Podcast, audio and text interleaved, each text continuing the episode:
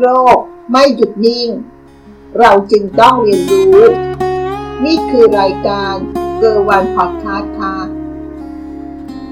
เรามาเรียนรู้ด้วยกันนะคะการออมเงินด้วยกระปุก6ใบสวัสดีค่ะคุณกำลังอยู่กับยุราตรีค่ะเราจะมาเรียนรู้เรื่องการออมเงินหรือการบริหารเงินด้วยกระปุก6ใบกันเป็นการบริหารเงินที่ไม่ยากอย่างที่คิดทำได้ง่ายมากขอขอบคุณข้อมูลจากเว็บไทยนะคะหลักการการบริหารการเงินแบบหลักคิด6 Jars System of Money Management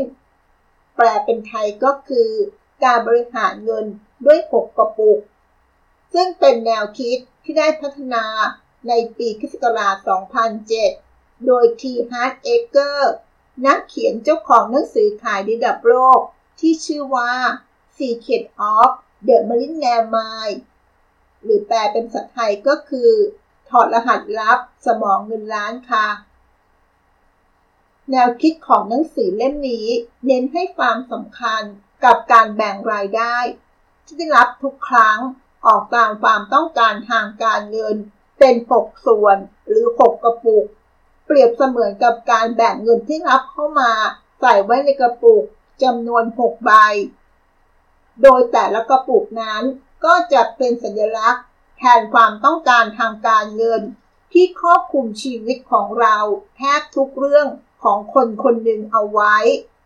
และก็มีการกำหนดสัดส่วนของเงินที่ต้องแบ่งคิดเป็นร้อยละของรายได้ในแต่ละกระปุกอย่างชัดเจนโดยมีรายละเอียดก็คือกระปุกแรก 55% และอีก4กระปุกถัดไปกระปุกที่2 3 4 5ก็จะคิดเป็นร้อยละ 10% ของรายรับทั้งหมดนะคะและกระปุกสุดท้ายก็จะเป็นอัตราส่วนอยู่ที่ 5% เรามาดูรายละเอียดของการบริหารการเงินด้วยวิธีการ6กระปุกกันนะคะกระปุกใบแรกเงินสำหรับใช้จ่ายในชีวิตประจำวันอยู่ที่ 55% ของรายได้ทั้งหมดที่เราได้รับมานะคะเป็นเงินใช้จ่ายตามวิถีชีวิตของเราในแต่ละวันในแต่ละคนไม่ว่าจะเป็นค่าอาหารค่าเดินทางค่าโทรศัพท์ใช้จ่ายรายเดือนที่จำเป็นต่างๆอย่างเช่นค่าเช่าค่าน้ำประปาค่าไฟฟ้าและอื่นๆเราถือเป็นรายจ่ายที่ไม่ก่อให้เกิดรายได้ใดๆกลับคืนมาเรามาดูกระปุกใบที่2นะคะกระปุกใบนี้สำหรับใช้จ่ายส่วนตัวเพื่อซื้อความสุขสนองความชอบของตัวเราเองเป็นสำคัญนะคะเราก็จะเก็บอยู่ที่ 10% ของรายได้ทั้งหมดตัวอย่างเช่นพวกการดูหนังค่าช้อปปิ้งการท่องเที่ยวและอื่นๆที่เกี่ยวกับความสุขของเรานะคะโดยกระปุกใบนี้ถือเป็นรายจ่ายเพื่อให้รางวัลกับตัวเองจากการทุ่มเทในการทำงานหนักมาตลอดเราสามารถนำไปใช้จ่ายอะไรก็ได้อย่างอิสระเพื่อทำให้เราเกิดความสุขหรือสร้างความสุขให้กับชีวิตตัวเองนะคะกระปุกใบที่3สำหรับการลงทุนเพื่อบรรลุอิสรภาพทางการเงินส่วนนี้ก็จะเก็บอยู่ที่ 10% ของรายได้ทั้งหมดนะคะถือเป็นรายจ่ายที่ก่อให้เกิดรายได้กลับคืนมา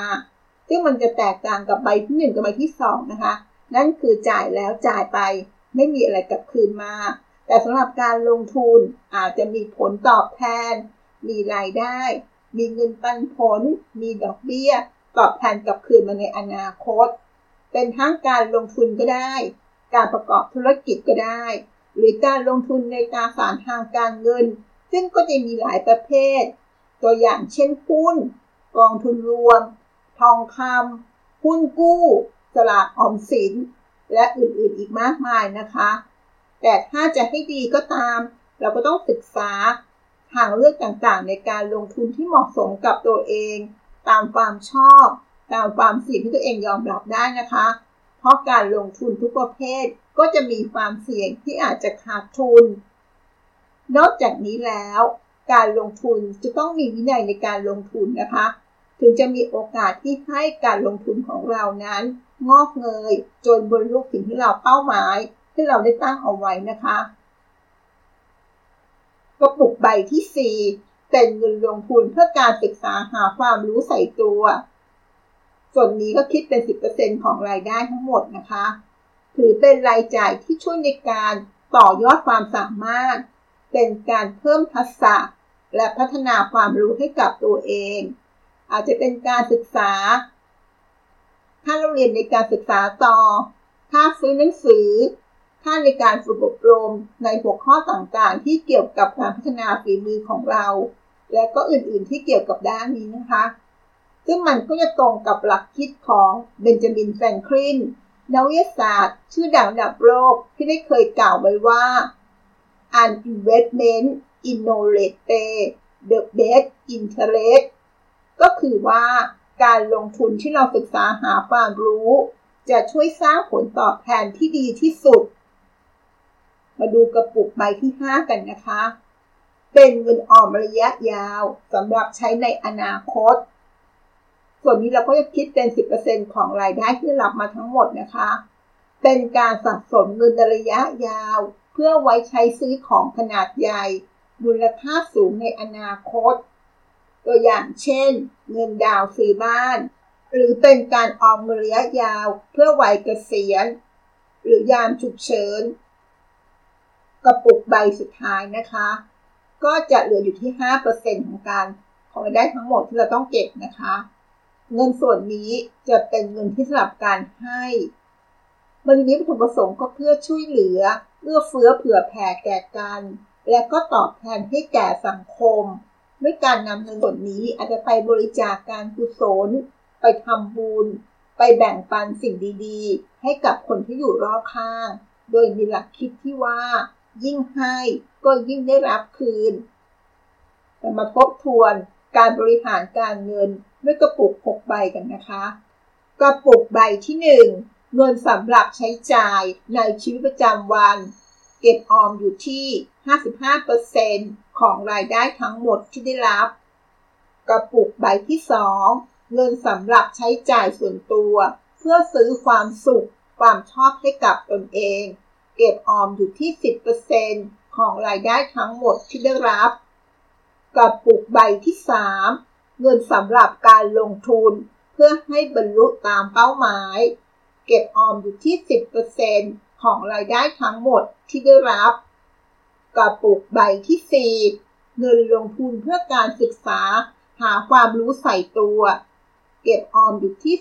10% ของรายได้ทั้งหมดที่ได้รับ